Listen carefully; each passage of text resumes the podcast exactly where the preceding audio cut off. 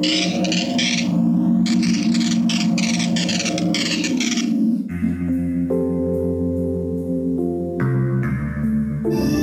have no idea where this will lead us, but I have a definite feeling it will be a place both wonderful and strange. I'll see you again and Chauncey appears meanwhile. Wondering if I can be Bobby's usual. I'm Jasmine. And screaming, Leave the pies alone! I'm Mel's. Welcome to Damn Fine TV's Twin Peaks mm-hmm. rewatch. This week we're covering The Return Part 13, sometimes known as What Story Is That, Charlie? Or as we're calling it, the CPH. Listeners, can we go back to starting positions? It's really much more comfortable. Now let's rock. This episode first aired on August 6, 2017. It was written by Mark Frost and David Lynch and directed by David Lynch. Shocking! well, also shocking the fact that I am about to remember that this is our Patreon exclusive video for the month of May. Right? May. It's got to be for May. Yep, and you know what? Eh, eh, eh. Not gonna say it. Not gonna say it. Okay. Or I'll say it and don't cancel me. But yes, the memes are starting to go around about it's gonna be May, but it's like Oh. that's how that. Mm. mhm. Mm, not gonna talk about mm-mm. that. No. Uh, so, anyways, yes, this is our May Patreon video. So, um, you know, if you want to see us on the video, you can head over to Patreon and check that out. And also, what you can see is um, in honor of our Patreon video, I am wearing a special shirt from Goth Peaks on Instagram. It is the Sonic Youth, but it's Donna and James. And so I wore it especially for the video and also because um, we get a performance from James in this episode. So it lined up perfectly. But yes, if you were looking for some cool merch, Twin Peaks related, but also like bands or ah, I- yeah. Goth Peaks has some great merch out there. So That is a great shirt. All right, well, yeah, we're here to talk about part 13 already somehow. Like, no, no How? fucking, I mean, time. Again, we understand how it works, but do we really at the end of the day? no, Anyway, not a clue. what were your thoughts? Part 13. Oh, okay. Loved it because, I mean, like, as we've titled this episode, um, our first time through, we kind of just came up with Mr. C being at the CPH, which is the crime, Yes. like, people hang out, the crime Yes. person hangout. Um, so I knew this was coming and I was, I couldn't wait. It was great. I loved it. So many things happened in this episode that really made me think about, well, okay, well, where are we at? What day is it? What time is it? Who yes. am I? Yeah. with some of the scenes that we saw, but I will just go ahead and tell you, I couldn't keep a straight face at any point of the CPH this time around. I I was full on pausing, hysterical giggle fits, and I was like, "You have got to get it together." And I don't know if it's because I was like thinking the ridiculousness of the CPH, and we'll obviously talk about that. right. Yes. or if it just felt so much sillier and not in a bad way, but like I, I guess I, I know what's coming, so I wasn't too um anxious about it like I was the first time around. But yeah, so it was great just simply because of the CPH, though, to be honest with you. Yeah. So CPH sequence is really fun. And I think ever since our first chat about it, there's always been that lens over it where it's not, it's not this like rough and tough, like gangster uh, farm industrial thing. It's like, it's the crime person hangout. They have hours on their door, like hours of Yeah. operation. Um, yeah. So it's always going to have that lens over it now. um they close for lunch. okay? Absolutely, Like, they, do. take- this is a Yeah. legit business. That's okay? right. Yeah. They are on the BBB, Better Business Bureau. They, They have, have a sign that rating. says "Be back in five. Like we've gone for That's right. lunch. Like yeah, Mm-hmm. maybe they're taking more than five for lunch. I hope they are. There's a lot of them, and they're big dudes. They're gonna need more than five, I think. But I mean, know. but is it nursery school? They could be eating fruit roll ups. That maybe only takes five minutes. that So you never know. probably correct. I think you're probably onto something with that. They have a juice box and a fruit roll up.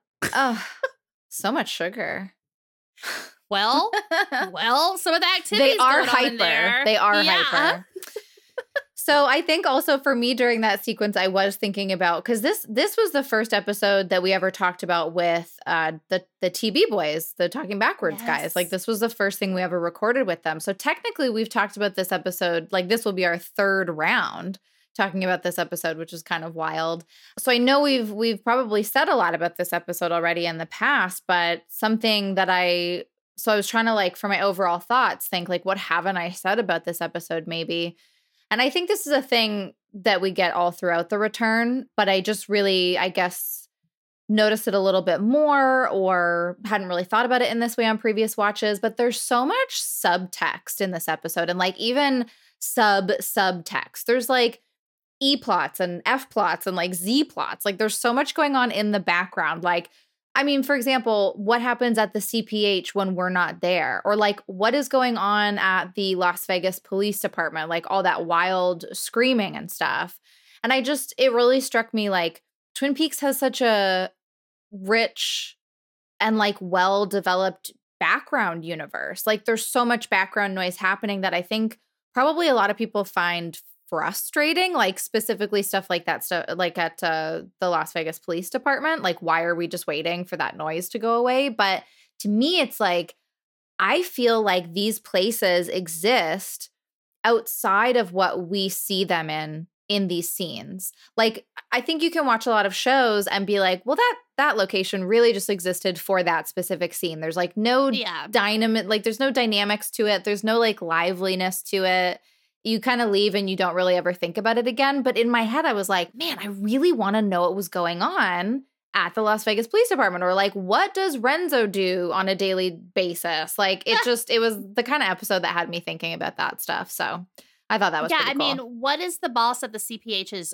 duties? I need Yeah. a whole like Yeah. job duties. Like, do you post this on LinkedIn? To like, I know the process, but how do you apply right to fight to be? You know, so it's Right. like when they post do you just have to roll looking- up like mr c like right. yeah. I need to know. But if I'm looking for this in a career to be a CPH uh, boss, right I need to know the duties because what if it involves something I'm not qualified for? Right. So, yeah, listen, lot David Lynch, questions. we, yeah, Mark Frost, we need this information. Okay. Yeah. This is pivotal. Mhm. so we're gonna need the It's cph spinoff like immediately maybe that's the movie Yeah. he just made dun, dun, dun.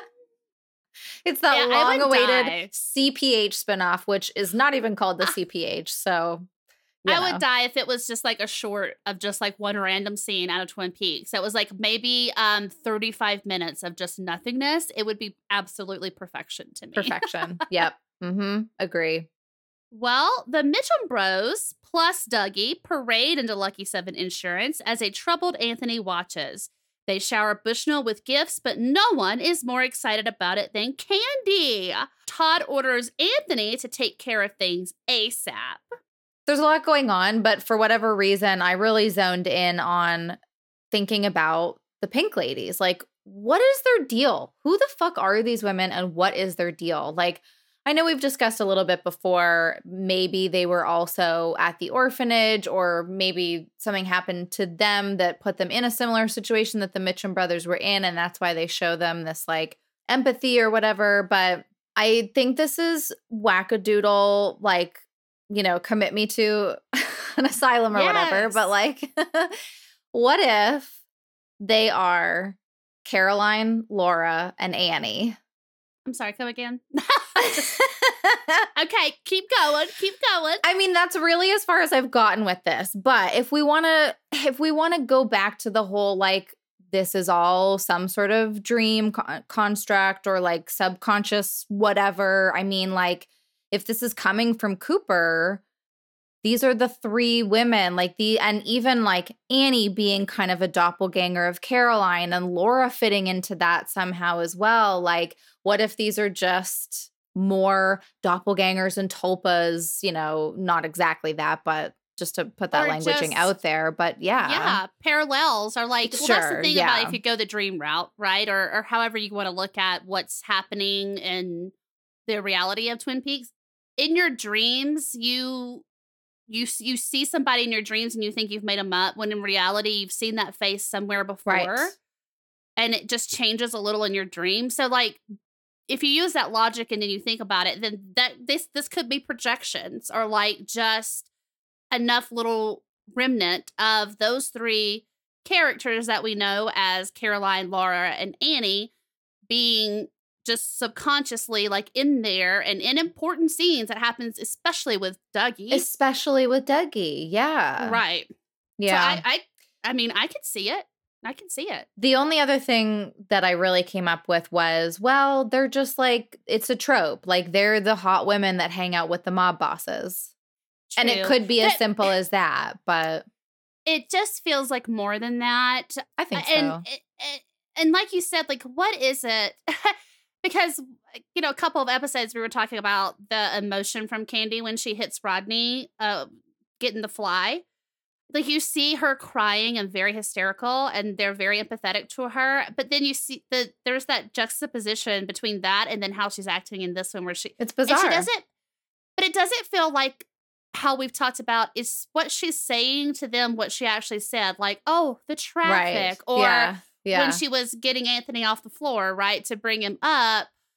Like, this was just a pure happiness where she's like, your BMW, cufflinks. You know, I'm like, she's a glorified Price is Right um, sure. showcase Yeah. gal. But yeah, so I guess that's what I mean. Like, it didn't feel like ditzy. It, it, it just felt no, what it just she feels really weird, uh, but not in a bad way. It's just like I I like it. everything whatever she does means. feels incredibly genuine. Like I I buy that like that's exactly where that person is at in this moment, but it's doesn't take away the fact that it's fucking Mm. weird. That would be a great spinoff. And that that's another thing too where I was like this is like a I mean it's part of the A plot quote unquote, but they're so peripheral to everything that uh, Mhm. but I want to know more. Yeah, same. I also loved we are seeing more and more out of Dougie as each episode, you know, goes along and he's Mhm. kind of, you know, picking up on how to he's saying a little bit more, he's doing a little bit more. But when they first get into Bushnell's office, like Dougie is genuinely like moving his body like I haven't seen him move it before. Like he's in the conga line in there and he's smiling and he's like very happy. And I was like, whoa, this is a lot of like Yeah. this is a big step for Dougie, a big dance step, a big whatever. dance Yeah, step, yeah. I don't know. Yeah. I feel like this was big too. But Wife. he didn't get it, though.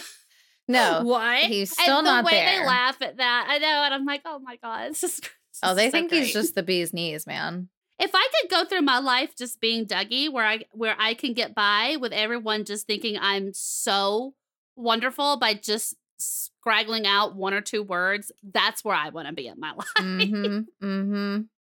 Janie E accepts a gym set for Sunny Jim and the beamer for herself. She's so Hmm. proud of Dougie and all that he's been doing lately. I'm I'm legitimately happy for her. Like it just it felt very heartwarming, and even the music as the movers were bringing stuff in was like. It felt a little fire walk with me ish because it was like atmospheric in that way, but I don't know. It felt really like wholesome and lovely. And then the way it like transitioned into that music playing in the backyard with Dougie or with Sunny Jim, I should say, it, I don't know. It was very heartwarming. I liked it. It really was. And I think I'm noticing more paying a little bit more attention to Sunny Jim mm. and kind of realizing that I he's got a big impact on um Dougie. We've seen that Yeah. when he cries a single tear for him and, Right. and their little potato chip moments, things like that. But I also kind of got pulled back into realization that this is just a child too, because he's out there on that jungle gym and it looks like a fabulous time, right? Like he looks like he's at the circus. He's got like a the the golden arch One and a McDonald- spotlight. Yes, The he has one one, M part, of the. M. Yes. uh with the spotlight, but also the music. It's like a toy box or like a um like a lullaby oh, type yeah. Yeah, yeah. sound to me too. And I was like, oh, yeah, this is a full on like somebody's kid type situation. You know what There's I mean? There's a lot of stuff like that in here, like okay, kindergarten, nursery school. Uh, what Mhm. story is that? You know, bringing Sunny Jim back into being this childlike figure. I mean, there's a lot of that in this episode. I don't really know what Yeah. it means, but it's there. I don't either, Mhm. but if but like you said, it felt really good. Like I was And- like, okay. You know, all that said though, like I do feel like Sunny Jim is a little too old for what he's doing. Um, listen, no tea, no shade, no pink lemonade. But let's talk about this for a minute. Superficial Dad did this one Christmas, but this is what it felt like to me. Now, I wanted a Barbie Jeep. Okay, like these were kind of getting super popular, like in Yeah. the mid, early mid '90s. I was too fucking old for this. Everybody, listen to me when I tell you right now. I had aged out of Barbie Jeeps. Okay, I'm talking about the ones that you drive, not the ones for Mm. the dolls. Oh, okay. I had, but I had aged out of this in my life, meaning I was too fucking big for a Mhm, Barbie Jeep. mhm. I wanted one so bad. That's all I asked for. That's all I wanted. I got it. Superficial Dad got one for me. When I tell you, it looked like a basketball player getting into like a like a clown getting out of a clown car, and but I just was like, whoa, I think I'm smaller than I am, and I'm not. Like that was a Yeah. but that's what I felt like here because I was like, "Whoa, you're when you're going on the monkey bars and things, your legs are grabbing the ground, touching the ground. So, So, you're certain you're too big for that, son." but uh, but you know what? Have fun. Now maybe Sunny Jim is getting righted in the wrongs that he's been given through his childhood. And he's a little bit Mm, older and he's kind of like yeah. maybe aged out of the gym set. But with Dougie, let me say this the right way, Mr. D, things have changed that he's with Mr. D. And so, yeah, he's getting like a little bit of this childlike childhood back, even though he might have aged out of it a bit. I like that. so, yeah. And that kind of makes it sad a little bit, to be honest. But A little good, bit sad. Yeah. But it also because he's getting it. it also like kind of feeds into oh the idea of like the cycles and the looping and stuff i mean even the way he like he's visually moving through this gym set in on a loop right but then there's Mhm. something there too about like the cyclical nature of children going through this stuff with their parents that also just reminds me of stuff that laura was going through with her parents and like Mhm. yeah Mr. C arrives at the CPH ready to bust Ray's balls. Instead, he's invited to arm wrestle with the boss, leaving Mr. C feeling like he's back in kindergarten and at starting position. With a head splitting victory, Mr. C obtains info from Ray and sends him to the Great Beyond Lodge style. Well, so as we kind of, we I mean, I, we said it fully. We said crime person hangout, but yeah, I mean, Yeah. I guess anybody joining us for the first time and didn't hear our first round of coverage, we, I, I honestly, I think it was like a bit of a giggle fest that brought us to CPH, but I, we're not down with crime peoples, but we're down with the crime people hangout. Okay, That's this is what we are yeah. down with. Disclaimer. But I was so looking forward to this. And I loved that we did get to cover this one with Talking Backwards as well, because we got to bring up CPH on that episode too, which was just so silly. I mean, that was definitely, if they didn't like us, they like, we would know after that, I think, because that was such a ridiculous thing to bring up. Guess what? You down with CPH? Yeah, you know me. That doesn't work. Um, I was trying to do OPP in there. Nonetheless, if you ain't down with a CPH, you ain't down with me. So yeah, Mm-mm. that's our like that's our feeler, our indicator test. That's with- right. with Yeah. uh, but this is such a great sequence and it's so you know like the crime shows that have become so popular like breaking bad or whatever like this feels like it's directly taken from those new types of shows or even like sopranos or something like that like and Oh, yeah, they're doing i think i think there's something being said here of like kind of the ridiculousness of those shows because it's a bunch of grown ass men who are arm wrestling for the right to become the boss of all of these grown ass men.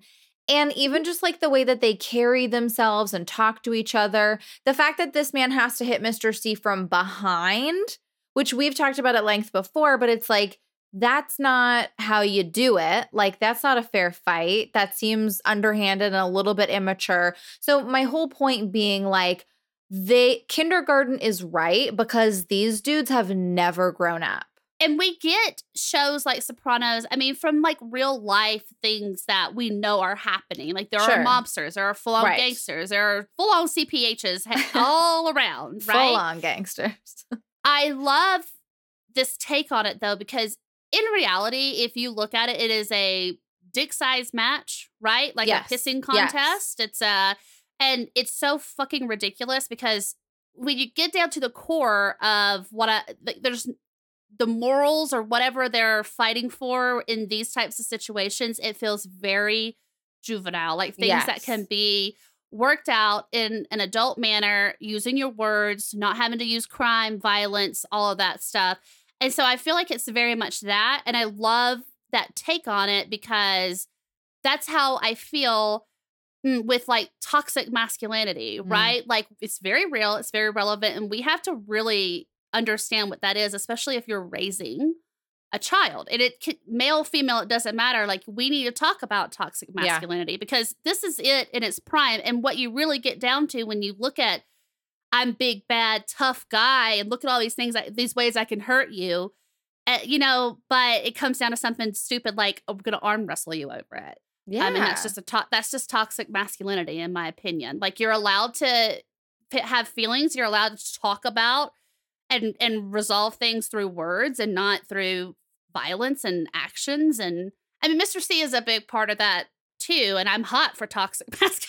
Well, no, that's so interesting just because kidding, I mean, I love the way that you have connected these things because I think on like both previous times that we've covered this episode, I have said that the way that Mr. C talks about my arm hurt when you moved it like this. Can we move back to these? I've always made this joke that it's like I, I'm using I statements. I'm talking about how I'm feeling. I'm using my words. But now I feel like I've finally, or you've helped me come to the final conclusion of why I've always felt that way. Like, yeah, he is kind of maybe supposed to be this stand in of like, no, no, no, it's cool if we use our words and we can talk about things, which also makes a thing that we've said before make more sense as well. Like, when Mr. C gets punched in the back of the head, he instantly becomes this underdog in the situation. And it's so weird because you're like rooting for this evil dude to actually, you know, come out on top in this arm wrestling.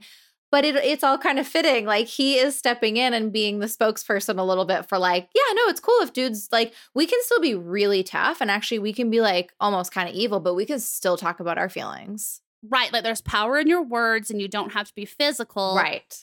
That doesn't mean that's a that can that doesn't mean that's a be all save all. You know what I no, mean? But because Mr. um, C does turn around and break this man's arm and then break this man's face. So and then literally punch his face in. Whew. So that that right. image never gets any Mhm. less shocking. No. It is always so intense. I mean, I I think the visual is great. Obviously, I love it in this context, but yeah, Yeah. never any less shocking. but he get he gets what he came he gets what he cames for. He gets what he, he gets what he came for. Okay. oh, before Shoot- we get into oh, that, Oh yeah, I, yeah. I have to say this.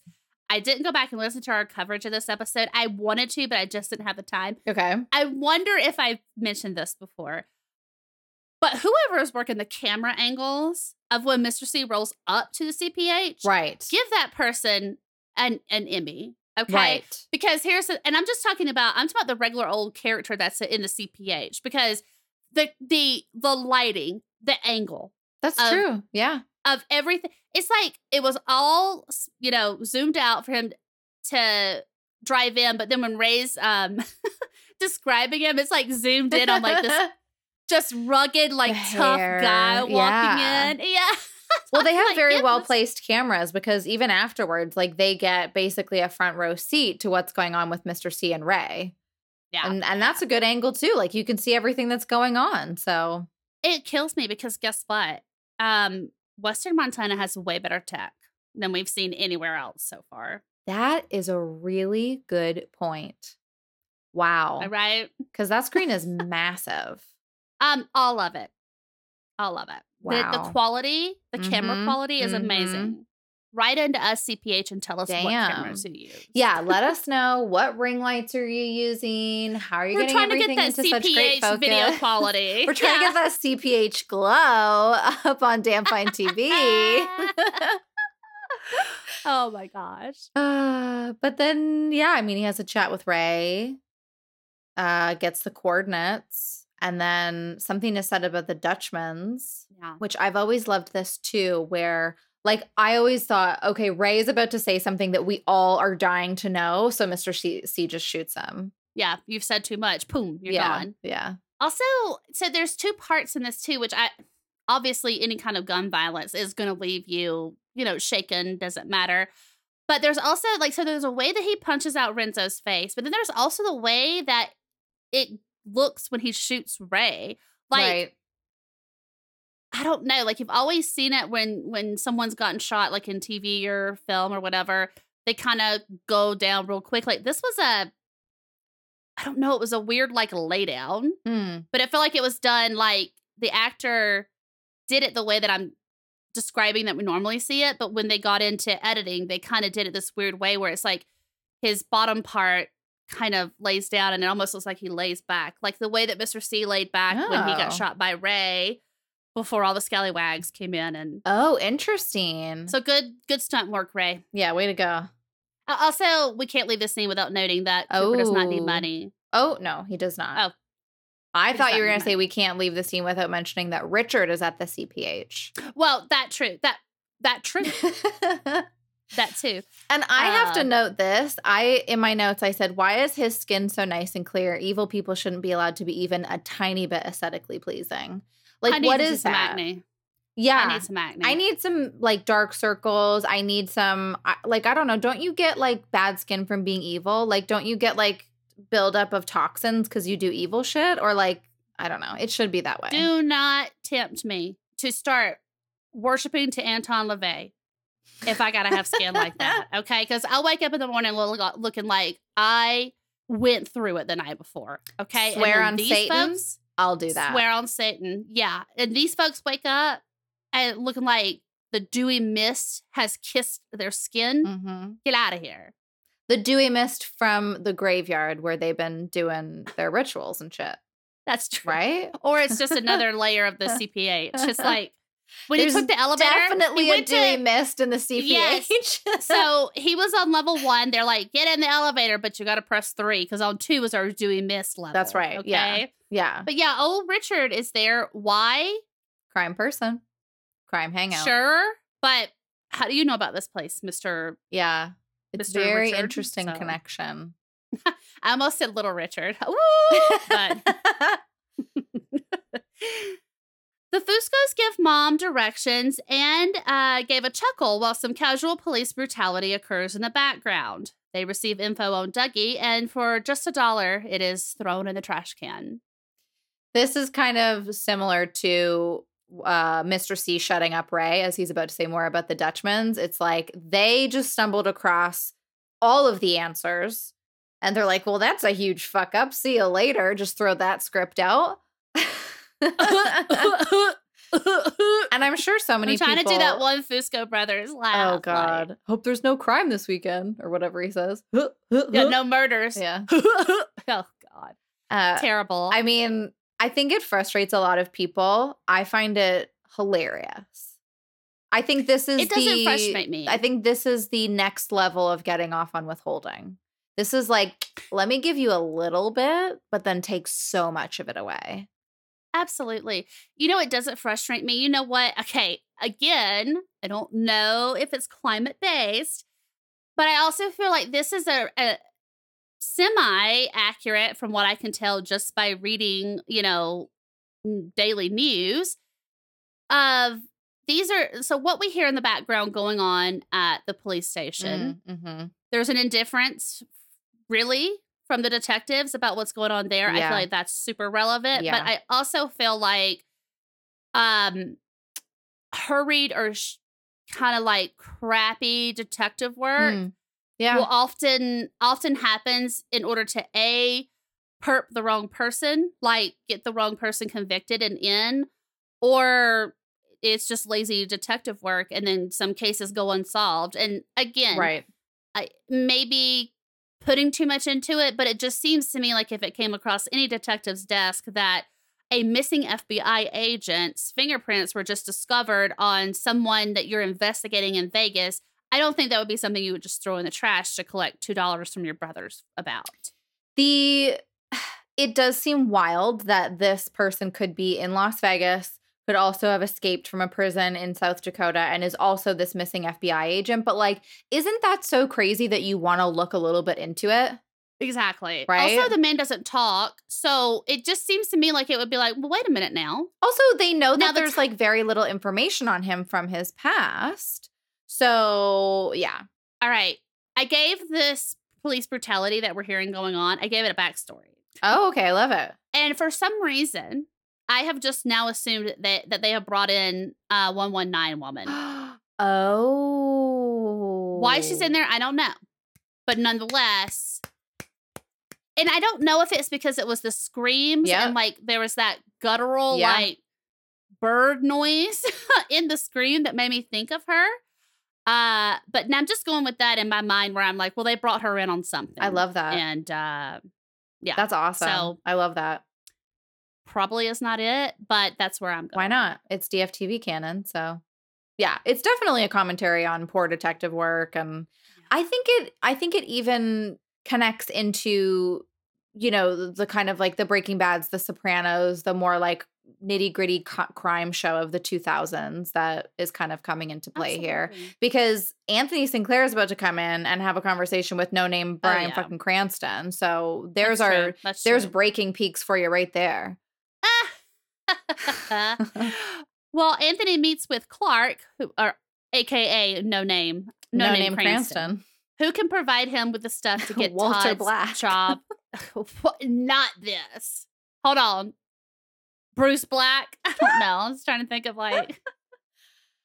I couldn't think of a B name that rhymed with Walter, like Balter, but that's not. Yeah, Balter Black. No, you got it. Yeah. Well, he comes to me with Balter Black. Uh, also, he's a professor at Hogwarts. That just seems like a professor at Sure, Hogwarts. yeah. name, To get Todd's job done. So also He does potions more, and poisons. right, well, he not Potter Mhm. Peaks. That's We're really covering the That's bases here. it. Yep. Another level though of the commentary on like back alley because they're obviously he's in Yeah. the back alley smoking. Um, and he's you know Todd's trying to not Todd, excuse me. Um, Anthony's trying to get poison from the detective out there to f- go through with what Todd's tasked him with. But then that no name Cranston just walks right on over to the other detective that's out there smoking and he's like, "Well, he's cracked and we got to call Todd." And I'm like, "Well, okay. So you're all Which is so weird because if they're all in on it, why would they not know that Todd has tasked Anthony with taking care of Mr. D? Like it seems like there's a miscommunication. Todd got the wrong red box. He got the wrong file. Like something has happened here. Yeah, well, guess what? He got a he got a a, a burgundy box this Ooh. time and didn't know what to do with it. Uh oh. it. Maybe he got a mauve box. I was about to say that, and then I was like, I don't know. I don't know. a black box, oh. maybe. Oh. I don't know. a Balter Black box. All right, this Balter is Black's going to be the meme This for sure. patent. Yeah, Yeah. yeah. Okay, Chantal and Hutch talk about Utah and Mormons while enjoying a snack. And really, their conclusion is there must not be more of them simply because they can't drink. I mean, I guess. This was a scene I couldn't wait to get to. Oh.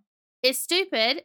Like, stupid as in, like, it's just more Chantal and Hutch, like, Yeah. back and forth. You know, I love these moments between them. Yeah. though. Like, they're my, some of my favorite parts of the return.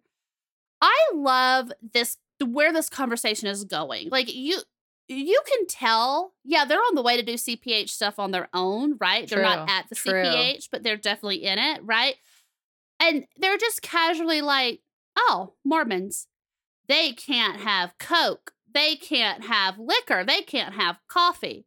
Yeah, but guess what? They can marry like six or seven people. Okay, well, there must not be more of them because they just can't drink. I love this rationale Right. on why there are not more Mormon people in this world. Well, it's through their sort of, I mean, it's a tiny lens that they have. I don't know that they have much of a like world worldly view. View? Yeah. Yeah. Anthony treats Dougie to a triple threat coffee, pie, and poison.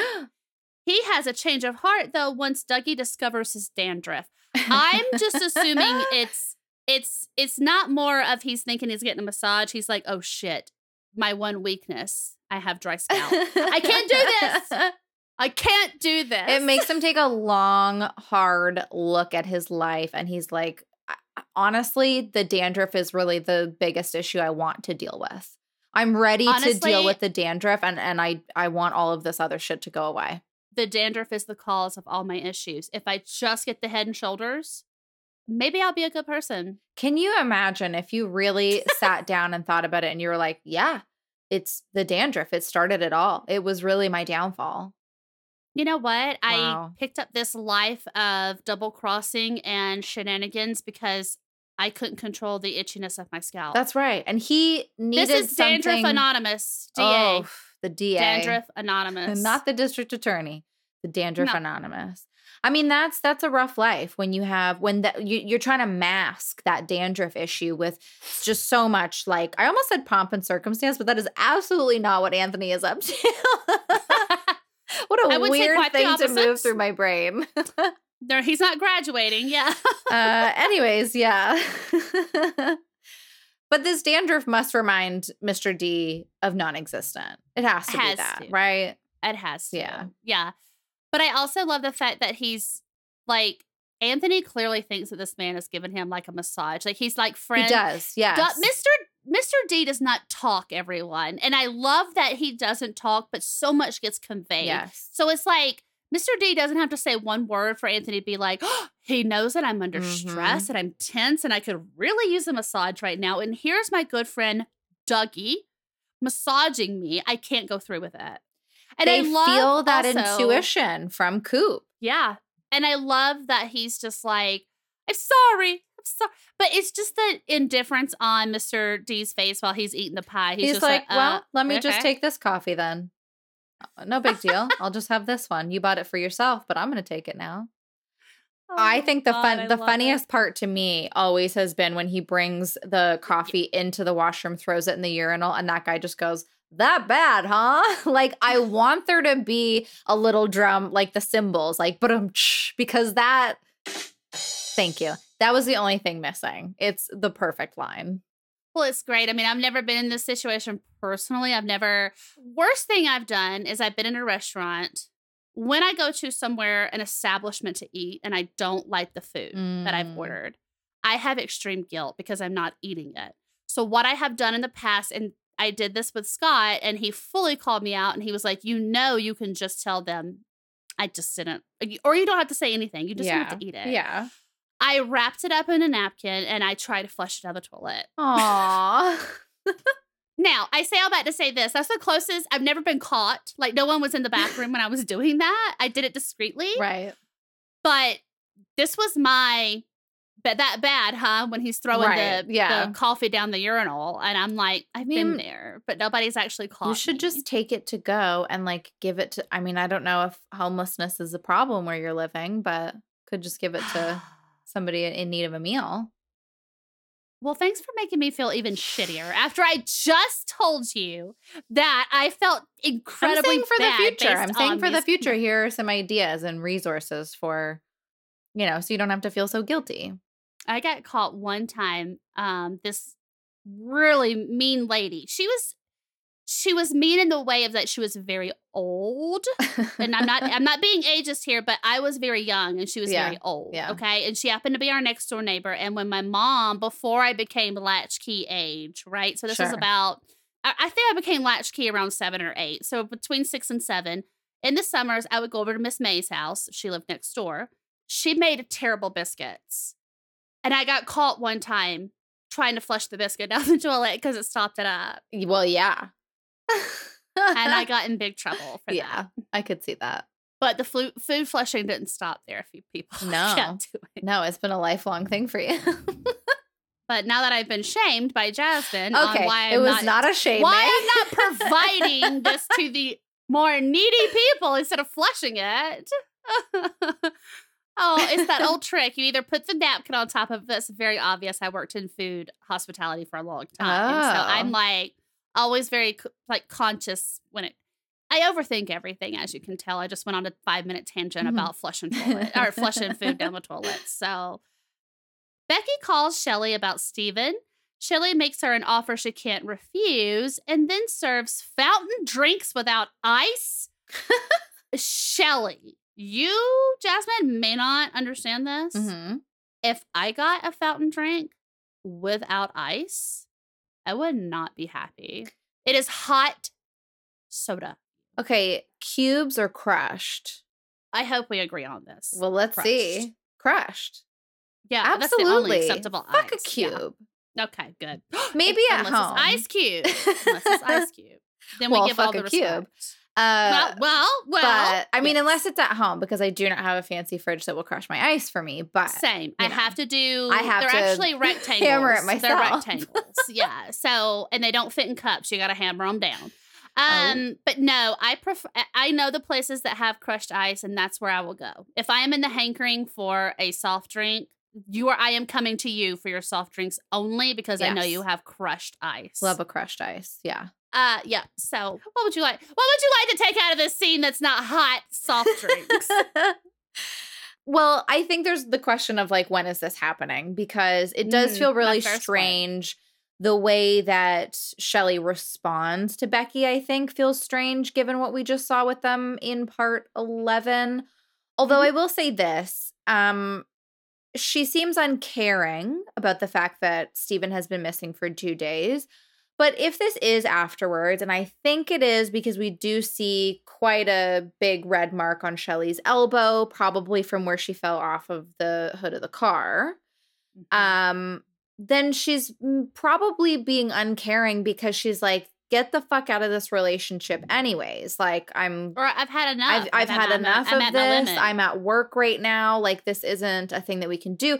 And then again, like, if it is before and Shelly just has a random elbow wound, like, if she doesn't really have the context of what's going on, she could just think that it's another one of Steven's, you know, shitty days or whatever. Like, so I guess when you kind of really break it down, it's not super weird, but it, I mean, it still brings up the question of like, in what order are these things happening? A hundred percent. Because here's the thing: it's gonna take me watching it non-linearly. Are y'all proud of me? Thank you. Yay! Yay! Thank you. Um, because there is a series of events here. Becky gets mad at Steven and shoots up the apartment. Steven throws the glass out of the window at the fat trout and is being ph- physically threatening to Becky, right? But here we have Becky on the couch. It almost seems like the beginning of it. Like Steven didn't come home. Like that feels like it would be the beginning, but then Steven does come home and they have this tiff. And then Steven le- I don't Which know. Like I, I-. I, wish I could put this in order because that would give me a little more closure on why Shelly is only offering cherry pie with ice cream and whipped cream, which I feel like is probably a childhood favorite of Becky's, and that's gonna, For you know, that's what moms do. They're like, you know what? Let me make you comfort feel like yeah. my little baby again, Mhm. right? But it could be like we just said, where she's like, "Fuck this shit, I'm out." Fuck this shit, I'm out. Mm-mm. Fuck this shit, I'm out. No thanks, don't mind me. I'ma just grab my stuff and leave. Excuse me, please. so maybe she has that attitude of like, you know, Becky, I've hit my limit of how I can help you. Yeah. Like I've done everything. You threw me Rambo style off the hood of the car. You're gonna have to start figuring things out on your own. Yes, I agree. I think it's quite possible that the Becky stuff has been happening exactly in order. I think what makes it weirder in this episode is the scene with Bobby later on where he's talking about he just found that stuff from his dad. So I think Well- that even further brings all of the double R stuff into question, but yeah. Anthony comes clean to Bushnell. Yeah, I mean. I I just want to die or change is one of my favorite lines from the series. It I mean, it definitely echoes fix your hearts or die, but it's this like complete spiritual crisis of like Yeah. I mean, I know we joked about it in the scene before, but Anthony legitimately wants to change his life.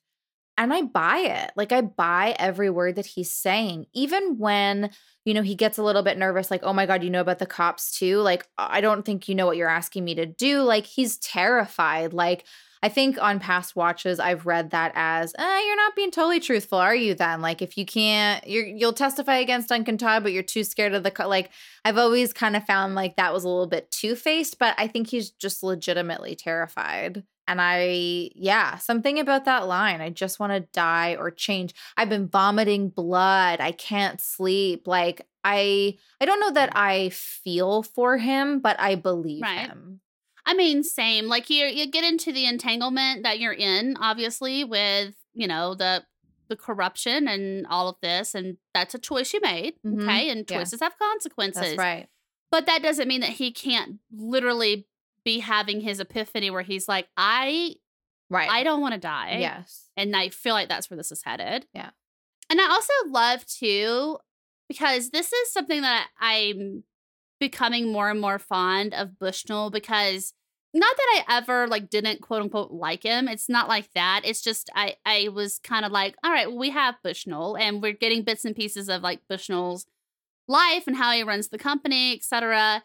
But there was a really good part too where it's it it felt very like father figure scolding a child that Mm. had made a bad decision but loves them regardless of that Totally. because he says to him as much as i have contempt and i want to like he balls his fist up you know he's like i want to beat the shit out of you basically he's like i'm we're gonna make this right and i'm gonna help you Yeah. and so i like that too because i'm like well anthony can i guess feel somewhat safe around someone because Yeah. i don't think none of that was there for him before Right. so That's true. Yeah. He's a Bushnell's a great ally. Well, Bobby orders the usual at the Double R and joins Ed and Norma for dinner. Hey, girl, hey, it's Walter with business, and Norma has to gather him when he mentions the ingredients of the pie. Weird things were happening, not just with Bobby saying we found some stuff today and I don't know what it is, but also the way he says, okay. yeah, Like when, when he they asks say that Norma, Shelly's- yeah, it was like little Yeah. little boy Bobby. Eh, Right. But I kind of was like, is it because you're talking about Shelly? Or like Maybe, what? Or is it because you just found this stuff from your father? So you're kind of like thinking back Mm. to like Jack Rabbits and you're Yeah. thinking back to these places with Garland. So like it, it felt just very boyish, you know, like, okay. totally. Like, I I felt like it was also to like talking to Norma and Ed, who he maybe has a better. It seems like they have a better relationship now, but obviously not a great track record, especially with Ed. So maybe he felt a little awkward around them. But I really like your reading that you know there's all of these events of the day of you know finding stuff from his father and having that incredible conversation with his mom that's kind of taking him back to a different time i've always thought that like he went straight to the double r yeah to eat but also to tell shelly about what happened like i feel like he was there really excited to talk with her and then it was just kind of a letdown when she'd already gone home yeah, because you know she's probably with that dirty dick red. she could be with him. Has she just gone home with Becky? Like, because the gun stuff could have happened before Bobby found any of that stuff from his dad. Like, there's nothing really in those scenes that tells us, I don't think anyway, that tells us that that had to happen before they found the cylinder, Mhm. right? Yeah. So all of that could have already Could happened the night before. Exactly. Right. So, okay, this is the chair, part nine. Could be before or after Becky's gun incident. Either way, we've been shown certain events out of order, whether that's in this episode or in all of the other prior episodes. Like something is not clicking here. Like something's not going ABC, but we don't really know where the disconnect is, basically Yeah. which is fine. I think it it leads all back into your multiverse theory, honestly. Like, I- this could be, uh, let's think again to the double R and that scene where all of the, everybody's sitting in there, it totally changes. I mean, who's to say that anything we see in the double R, who the fuck knows what world it's from? Exactly. Unfortunately, we live in a multi. Well, we're being shown the multiverse where Ed and Norma aren't together. And Yeah, you're right. I cannot believe I never like recognized this before. But that man walks up to up to her and says, "Hey, girl." It grinds my gears. Hey, I'm like, first of girl. all, Get the fuck out of here. Who are you to st- roll up on Norma? Doesn't with remember Ed's name. Ed is nice enough to say hello. Like he's the one that tells us this man's name is Walter, I'm pretty sure. Says, hello, Uh, Walter. yeah. Yeah. Because Ed has all the class and this guy is just an ass. Okay.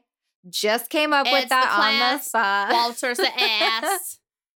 But Well, this is so also- devastating. Like, because I think you think by the end of season two, things are going to be great with Ed and Norma. It hurts because we know how long they'd been doing this back and forth, even in the original series, and now add 25 years to that. Yeah. And honestly, Yeah. Norma, what the fuck? Like, do you not have enough self confidence to, I mean, even if you're not going to be with Ed, to be with somebody that actually fucking deserves you? Like, Walter is a loser. It's so clear from minute one. Get out. I think we said that on our first round. We're like, get the fuck out of here, Walter. Don't tell eh. Norma how to make her pie or to cut costs or to sell out, basically. And don't bring your iPad with facts and figures in here.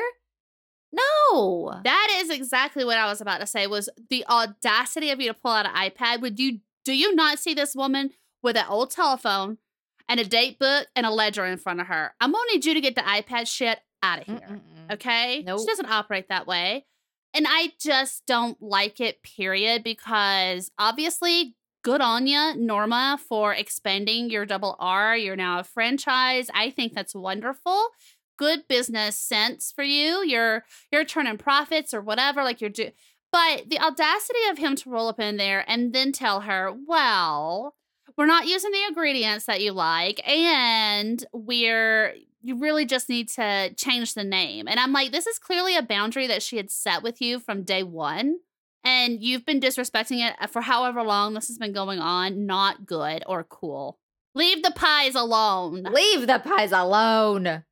It's definitely, well, I shouldn't say it's definitely. To me, it feels like commentary on, I guess, like capitalism. It also feels like commentary on the way that TV shows are made these days, where it's like you just milk them until they're fucking dry and you like it has nothing to do with bringing a quality product. It's just like, where can we make more money and more, more, more? It's always like quantity over quality. And I mean, who knows what Frost and Lynch actually wanted to like? It could just be a conversation about Norma's pies, but What I felt in this moment was the parts of Dr. Amp's YouTube channel or Hmm. whatever we're calling it, yeah. where he's like the ingredients and like so he really is honing in on like the food and and and all of this but it's all about capitalism so you're exactly right it's like a big corporation coming in and booting out a mom and pop and that's what it feels like because it's like well you know what you're the last mom and pop aka the original aka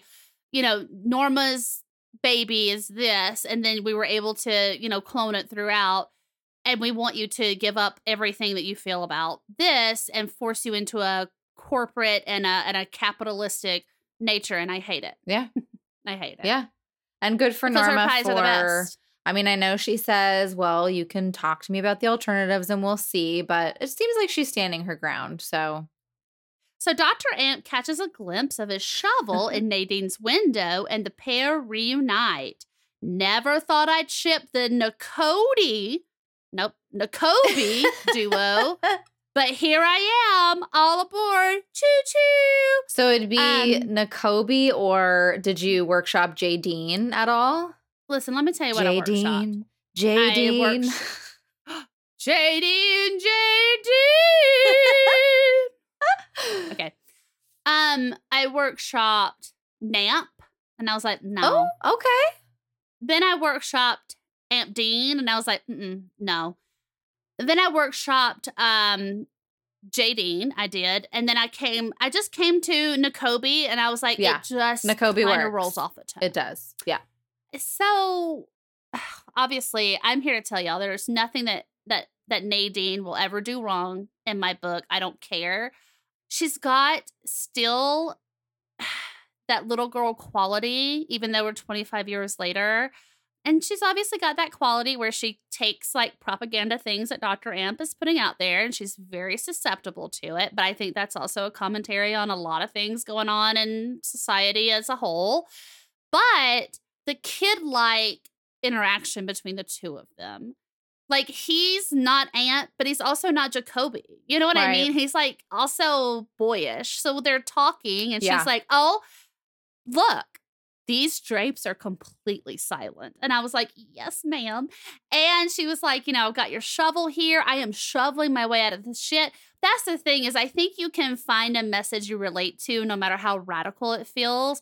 But she's taking it to a personal, and she's like, "You know what? Yes, I am going to shovel myself out of Sure. this shit. I'm going to go after my dream, which was silent drapes. Here I am with a whole store uh, dedicated to this." Yeah. Uh, but then they talk about the fact that the last time he saw her, she was looking for a potato in the supermarket. And I was like, this is just them.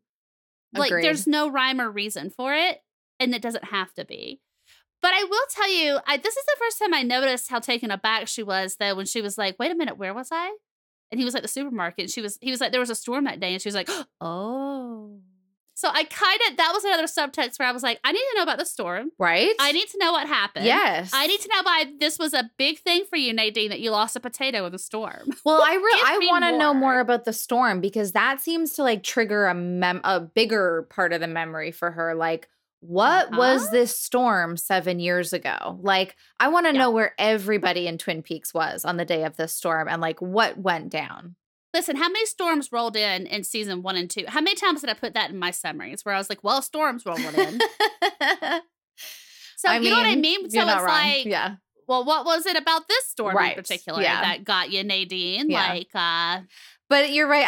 I the whole shipping them thing, like it's so true. And I think on previous watches, I've been more like, well, it's kind of weird because at one point he was her psychiatrist. Like, and is this why she trusts him? Like, because he has been there for her before. And so they have this history. But I kind of see this as like a new chapter in whatever their relationship is. And even though they do have these like childlike qualities, they're both inventors in a way. Like she has invented these silent drapes or drape runners, I should say, and he has invented this gold shovel system or whatever. I was about to like, say, I uh, mean, he spray painted some shovels. Yes. Let's. he, Nadine he invented an idea. He invented an idea and like a cult, maybe. But they're both inventors. They both have that um innovative uh drive. Like Yeah. and so it's like a new level for them where they're kind of like bonding in that way. And it's very sweet. Sarah seems to be on an endless loop of Bloody Marys, Siggies, and boxing. Yeah. This is just This was very more unsettling. sad stuff. More sad, scary stuff. Yeah. There's something always violent about what she's watching, right? Like first time we saw her, she was watching those animals like rip each other apart. And this is, I guess, less violent. It's like socially condoned violence, but there's still people fighting each other. So there's something interesting about that. But really, I think what you said in your summary is is the point of it. The, it's a cycle. It's a loop. Like sh- it's an endless thing for her, and she can't get out of whatever this cycle is, and it's so sad. It's so sad. And two other things, ma'am. The ashtrays. Smoke them. Listen, smoke them if you got them, but also empty your ashtrays. Sure. Okay. Sure.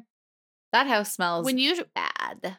when you shuffle into the kitchen for a refill, just dump it in the trash. Just bring a trash And bin m- to the garb uh, t- to the garbage room. To the it is the, garbage room. Well, well, yeah. would say that's accurate. Uh, but it does it definitely reminds me of Lesser Donna when she was like, um, you know, Mm. about how many cigarettes. I'm sorry. Uh, should we? what? I don't think I understood the reference. Um, okay. sorry. What did you? Did you just want to repeat that, or? Yes, Lesser Donna. Okay, When so when Lara like- Flynn Boyle did what? no, I'm teasing. But it did really make me think of that, where it was like, yeah, totally. your mom smoking cigarettes. yeah. Uh, also, is she just taking shots of Bloody Mary? Because, ma'am, It's like she keeps You- you're forgetting that she's out of the vodka. Yeah. but it's crazy because as she pours, get a bigger glass, and then you won't have to get up so many times. It's called efficiently. Work hard, like work. What is it? Uh, work, smarter, not smarter, harder. not harder, ma'am. Okay, Drink get a bigger smarter, glass. not harder. Yeah. Live your cycles them, smarter, they're not shots. harder. Yeah. Yeah. Yeah.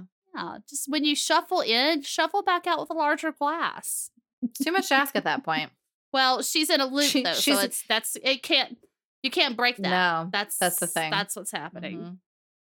Charlie and Audrey continue to argue. Audrey doesn't feel like herself, much to Charlie's dismay. Channeling her inner Diane, she tells Charlie to fuck off, who then threatens to end her story. Must involve the clash because she's torn between should I stay or should I go now? That is in my notes. Should I stay amazing. should I go? Yes. Did the Sarah stuff and Audrey stuff follow each other in the last episode as well? Or is it just that we got on, lot of tell you. Sarah and then we got a lot of Audrey? Point being is that like both characters for me are this mixture of sad and terrifying.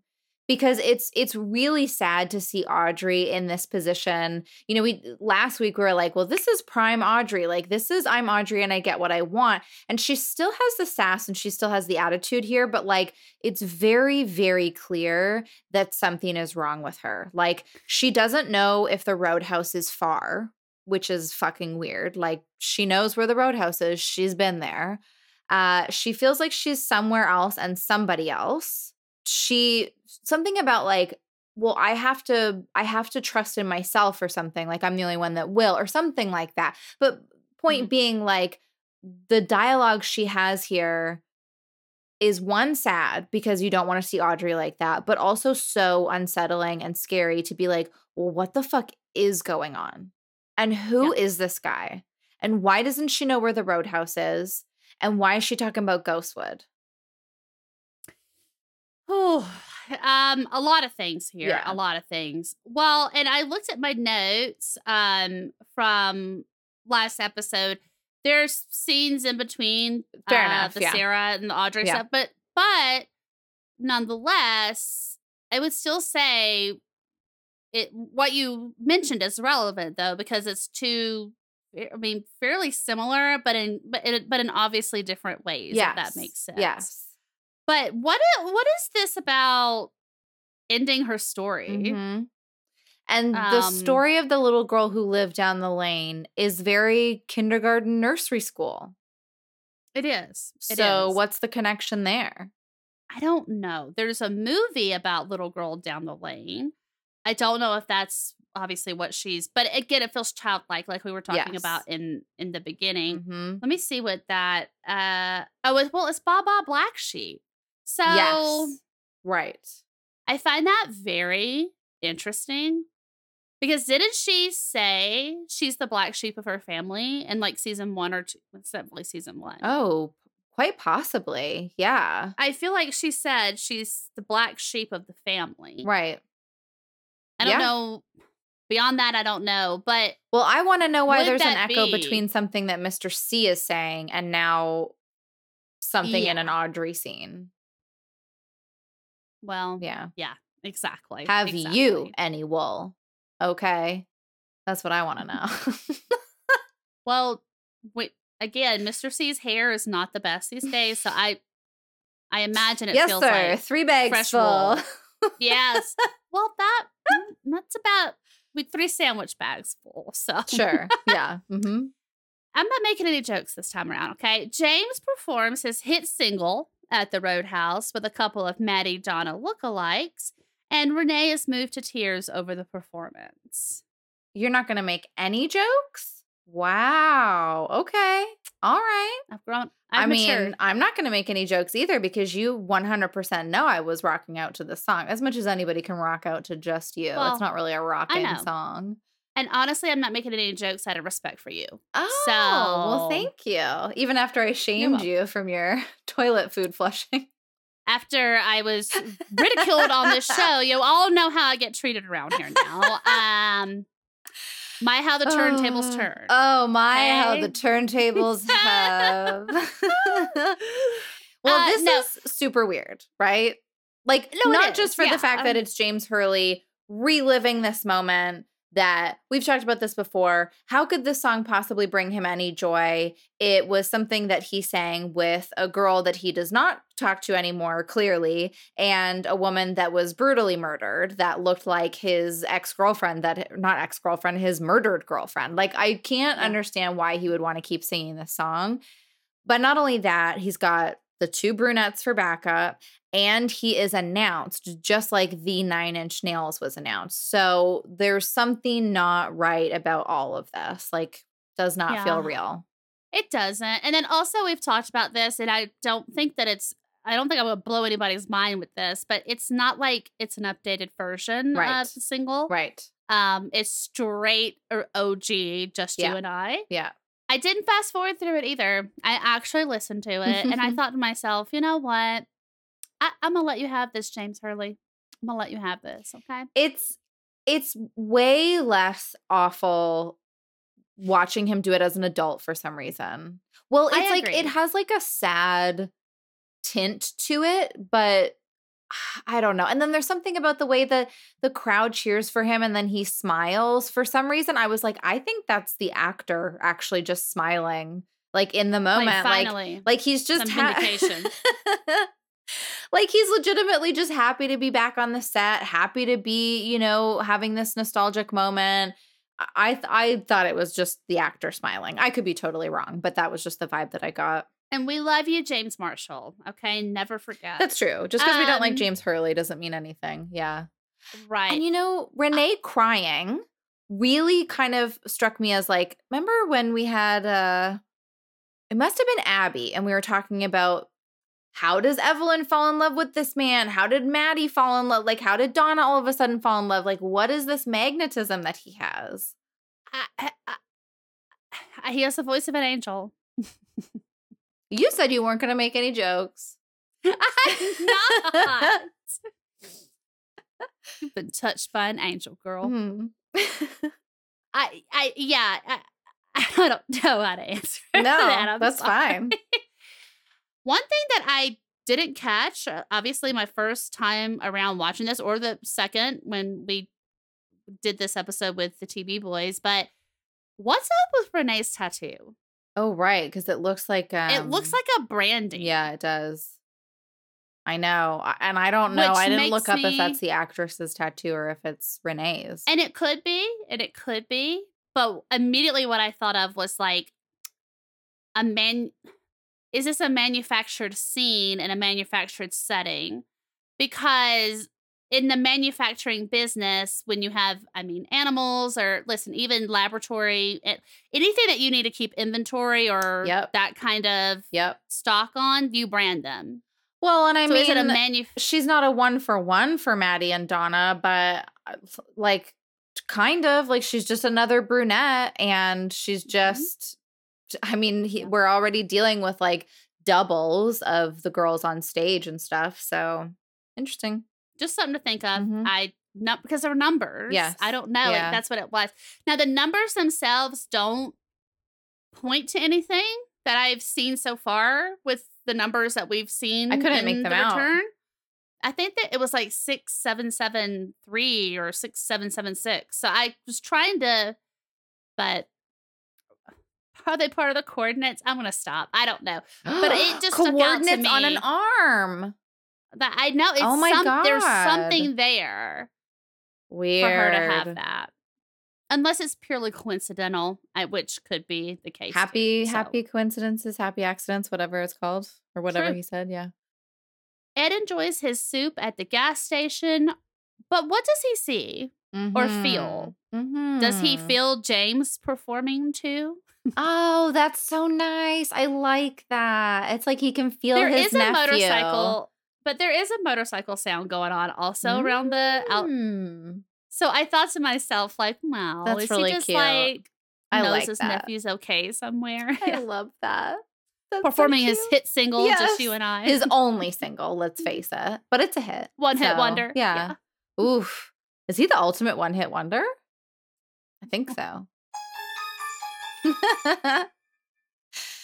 uh yeah. So he Ed is looking just out the window of the gas farm And it's really hard to see this glitch thing that happens in the reflection. But once you do see it, it's very clear that, like, he in the reflection is not eating, but then is all of a sudden eating. And it just, I can't remember exactly how it goes, but whatever it is, it does not line up with what Ed proper is actually doing. And I think he sees it I, I he has to. because he has the strangest look on his face. I I rewinded, Sure. rewound. I rewound it a few times. Yeah, it. That's the only thing I could think of because each time that I would rewind it, I was trying to see if there was something moving outside. Nothing caught my eye in that aspect. So I was like, I think he sees whatever this mirror, which we know about mirrors. I don't think it's anything evil per se, but it's something about a different, maybe a different universe, Ed, or something. Oh, well, I don't was just going to say, yeah, like what if he is somehow seeing a different version of himself in one of these Mhm. multiverses or whatever. Yeah. I'm into it. Yeah. I'm into it. And then he Yeah. he burns a little note during the credits. And Yeah. I assume it's a love note for Norma that he has re he has decided not to send in the end. Is it one from 25 years ago or a newer one that he wrote? Oh, oh, maybe he's burning an old note. Interesting. Because if we're to think that he got some soup to go Mm-hmm. After, After, that big ass meal too, he must be working late. This man's got the metabolism of a fucking mongoose. Because did you see how much Are food they he was eating? I don't was know. like, you are very tiny, sir, to be your age Yeah. and to be eating that Mhm. much. Okay, kudos to your metabolism. Um, Although that said, think- I meant to look go and look back and see if he's wearing the same shirt. And I mean, he could be an outfit repeater. That's totally fine. But I don't know if it's the same day. That's true too. Um, if we go with that line of thought, Yeah. though, it would seem that he would be thinking and then maybe see in the reflection like a different vision of himself if things were different. Right. So, yeah. Also, he was given this like I I I think I did mention this before, and I I couldn't help but see it the whole time Walter was talking, but he was like giving him the fucking stink eye Yeah. from that booth back there. Yep. So maybe if it's in that, if it is in order that way, maybe he saw that as like, mm, I'm just gonna go home and eat my soup and burn this love note that I've been wanting to give to Norma. Yeah, could be. Which is I know. God, I hate it. Well, I mean, which kind of leads into our dedication. I don't know if you saw my note. I don't know if you like this, did. but I did I suggest dedicating this episode to the, you know, true love has died clearly because uh, Bobby and Shelly aren't together, Ed and Norma aren't together, and that's that should be a crime. That should be. I mean, you should go to the crime person hangout, David Lynch and Mark Frost, because that's that's where you Oh, belong. we know who the real bosses are now. The crimes the real crime bosses. us personally. Yes. Yeah. So Yeah, R.I.P. to True Love. It's dead. Oh, yeah.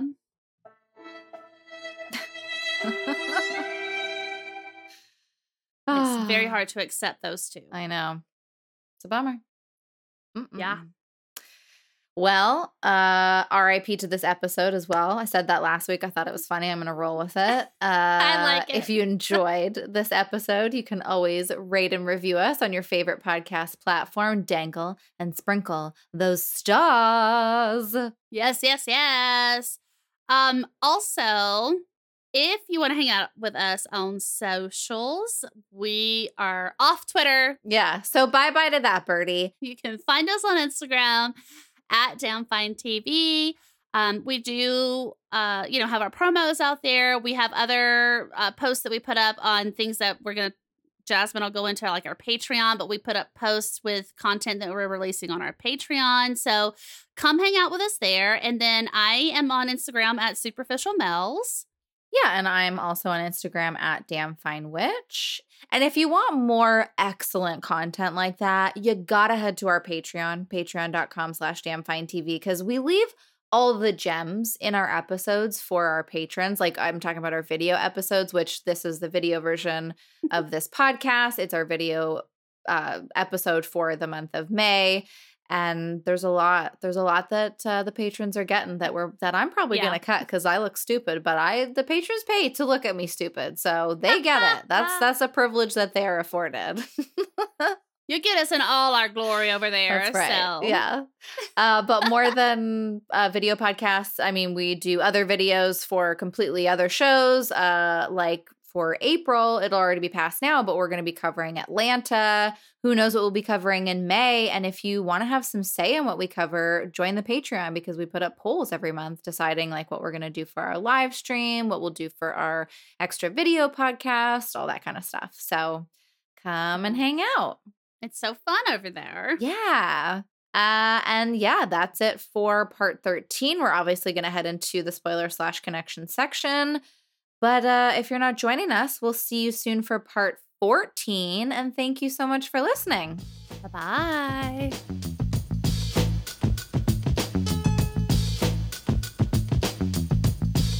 Arm me with harmony.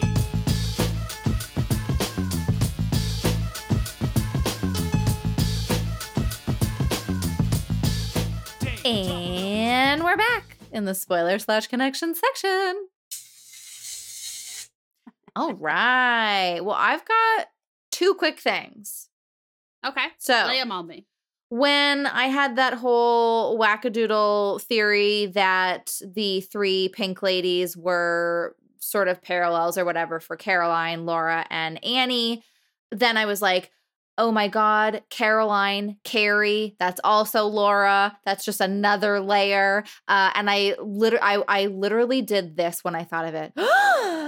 And then I laughed at myself for like five minutes because I was like, that is an inappropriate reaction for the thought that you just had. Like, that did not warrant any of that, Jasmine. Come on. I love it. I love it. All right. So that was a weird thought that I had. And then um Audrey, when she's chatting with Charlie, she says, I don't know who I am, but I'm not me. And Diane also says, I'm not me in part 16 when she is, you know, finally awakening or whatever. So does this suggest some sort of tulpa status for Audrey? What do you think?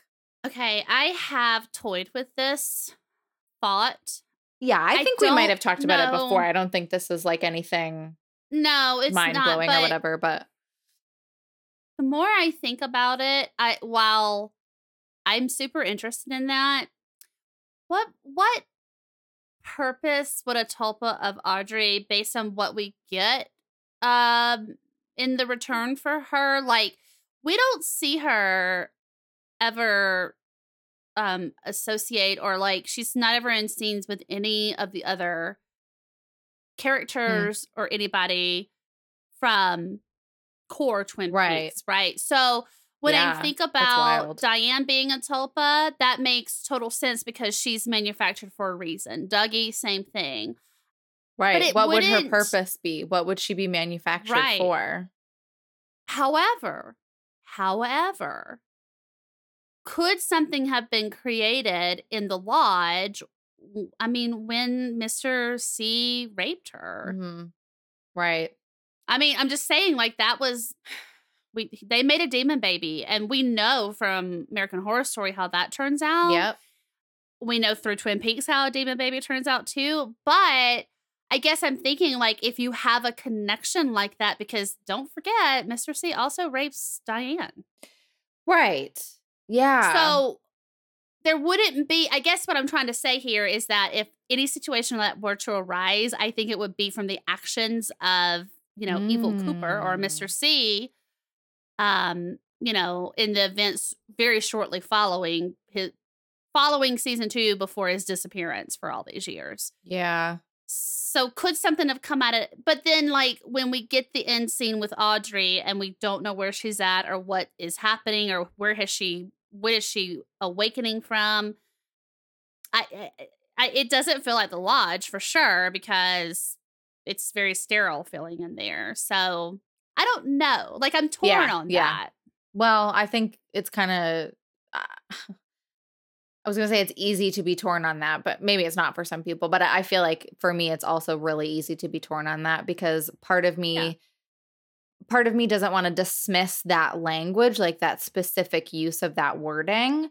But yeah, like why Diane was being used to possibly, potentially uh, get information from the FBI for Mr. C Yes. uh, Dougie was used to be the swap for the Black Lodge. So Mr. C wasn't brought back in. So, yeah, I mean, if anything, maybe we just don't know what her purpose is yet. Although it could be on like some sort of strange meta level. Like, I have always loved the idea that Diane came to us in her first form as a tulpa.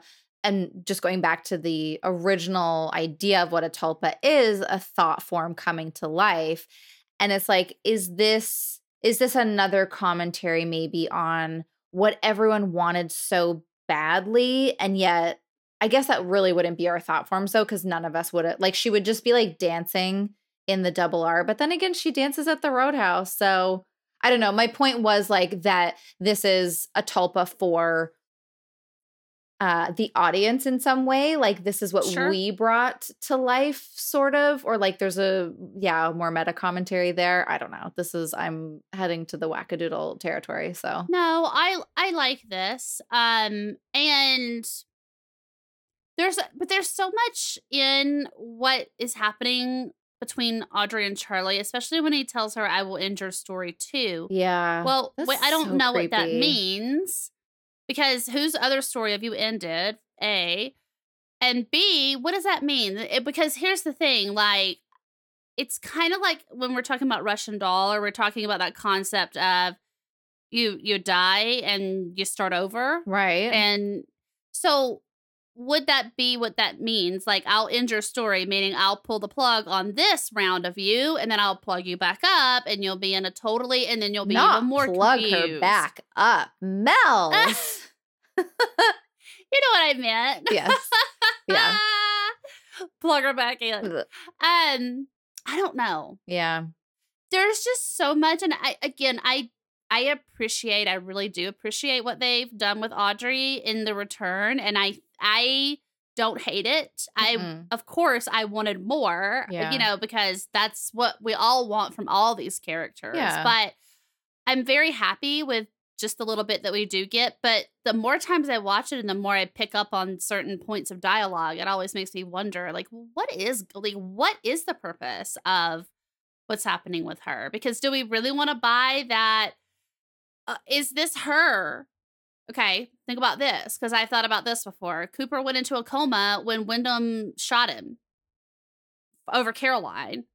And this whole thing has been his whole thing while he's in a coma. I I floated that for a little bit. I don't feel that way anymore, but I floated that. oh So what if this is Audrey's been in this coma, but all of this is her right her loops and her leading into what we know, talked about just- last week with the roadhouse stuff Right. like is she somehow connected to all of that yeah Yeah. I didn't really have anything in the connection section. I think if anything, and I we talked about it like in the during the episode, but just more of the what time like what timeline, like For where sure. when are these events happening? Um and I think it's safe to say I probably didn't even need to save this for the spoiler connection section, but it's definitely not happening in a linear fashion and also i the more i continue to watch with this multiverse lens the mm-hmm. more i am convinced that that is exactly what it is and when we get richard and linda we're we're just opening to another multiverse but he's got mhm. different names because I even kept thinking about this. I don't think I mentioned it. Maybe I did, and I, if I did, I'm sorry for repeating. But even you have the small differences, like in the Spider-Man multiverse theory. Like one of the Spider-Mans didn't have an MJ; her name was Gwen. okay So if you look at it that way, you're like, well, okay. So one of the multiverses of Cooper is he's not Dale Cooper; he's Richard. And Diane is not Diane; she's Linda. But it's still the same kind of story and still the same premise around Okay. what they're doing in these. so then that also right? fits with the pink ladies thing right. So, and I also was wondering, I mean, I don't know how well versed you are in multiverse uh logistics and and things like of that nature, but I wondered if there was like is could there be a, a section a, a verse in the multiverse where things are kind of diluted Yeah. so then that might be the pink ladies then like they're Right. very diluted kind of mute isn't the right like i know mute isn't a really nice word but like non-verbal maybe i guess Right. uh, Yeah, sure. versions of these women Yeah, yeah. I mean, literally just parallels, but just under. It's not the same face. It's not the same actions, but they're echoes or they're parallels between it. Mm. And I think about also because another thought I went to is why after Coop and Diane go through, you know, they leave Gordon behind, they go through, they're in the car right they say like okay once we cross here Right. things could be different which but that that makes me think of when when i'm making my dark tower connections because all within this tower on one level of the tower there are many doors that are like splits off into so not even having to go to another layer of the tower or the multiverse to get a different but you just go through a door from one part of it that leads you into but maybe it doesn't fit with the other part. I i, I guess also if you've watched castle rock this was a big thing in season one when we got all these versions of henry deaver. Yeah. Like Henry Deaver was a um was a black man lawyer in one, but in the other universe he was a white man and he was a a scientist that was developing for um amnesia or Mm, right, dementia. right, right, he was developing that chip for it. Mhm. So same kind of helping people line through, but totally different right e- e- even down to i mean race and, and i mean same gender i suppose but you know what i mean by that so it's Yeah. like but that felt like a door that one had crossed into the wrong timeline i'm getting super out it. there i know no i love but it the more i connect that Mm. it feels right because there's the examples that we've been given of a multiverse, and I've only seen it, like I said, in the Marvel superheroes, uh, you know, in in the MCU, but I've also seen it in all of Stephen King's works. Well, I guess we could also look to Dark on Netflix. that too, Yeah, and that was a big dealing with time fuckery right there. huge. I So, I think we're gonna see it in Russian Doll. Think. oh, I'm sure, I think I'm sure. Given Which- the pre- given you'll all know at this point season. because it will be out by the by the time. Yeah, But yeah, so I guess Hmm. I, I'm. I guess I'm. I thought more about why would they have different names? Why would they?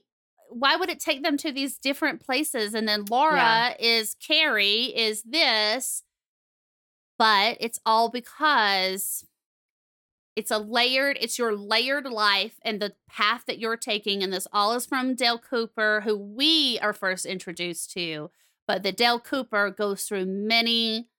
We're just seeing all of his doors and all of his, his Sure, levels in his own tower. Yeah. And in a show that has fully established the idea of doppelgangers existing, why would then, I mean, even if you just want to reduce it, quote unquote, to the language of like, well, that's the doppelganger world.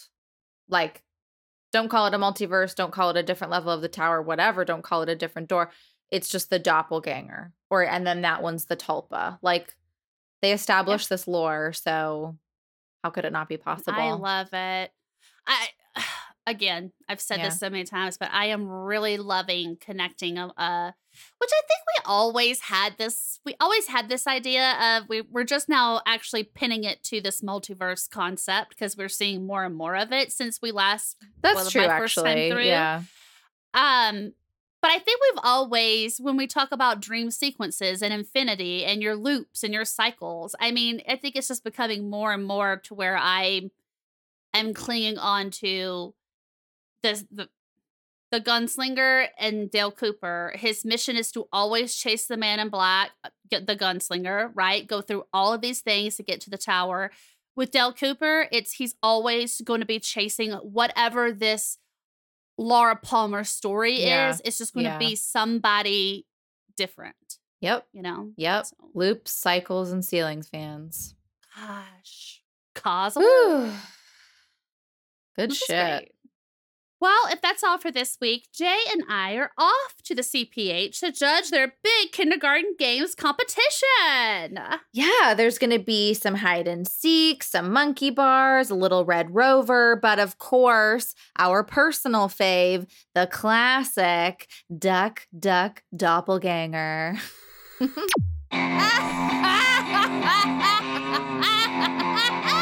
Have you ever eaten moldy chocolate? The tardigrade? I'm Jasmine.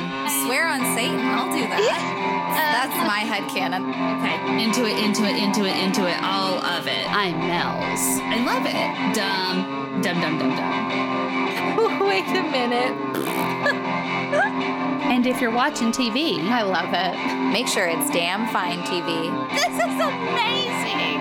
That's, that was awesome. Oh my God. Okay.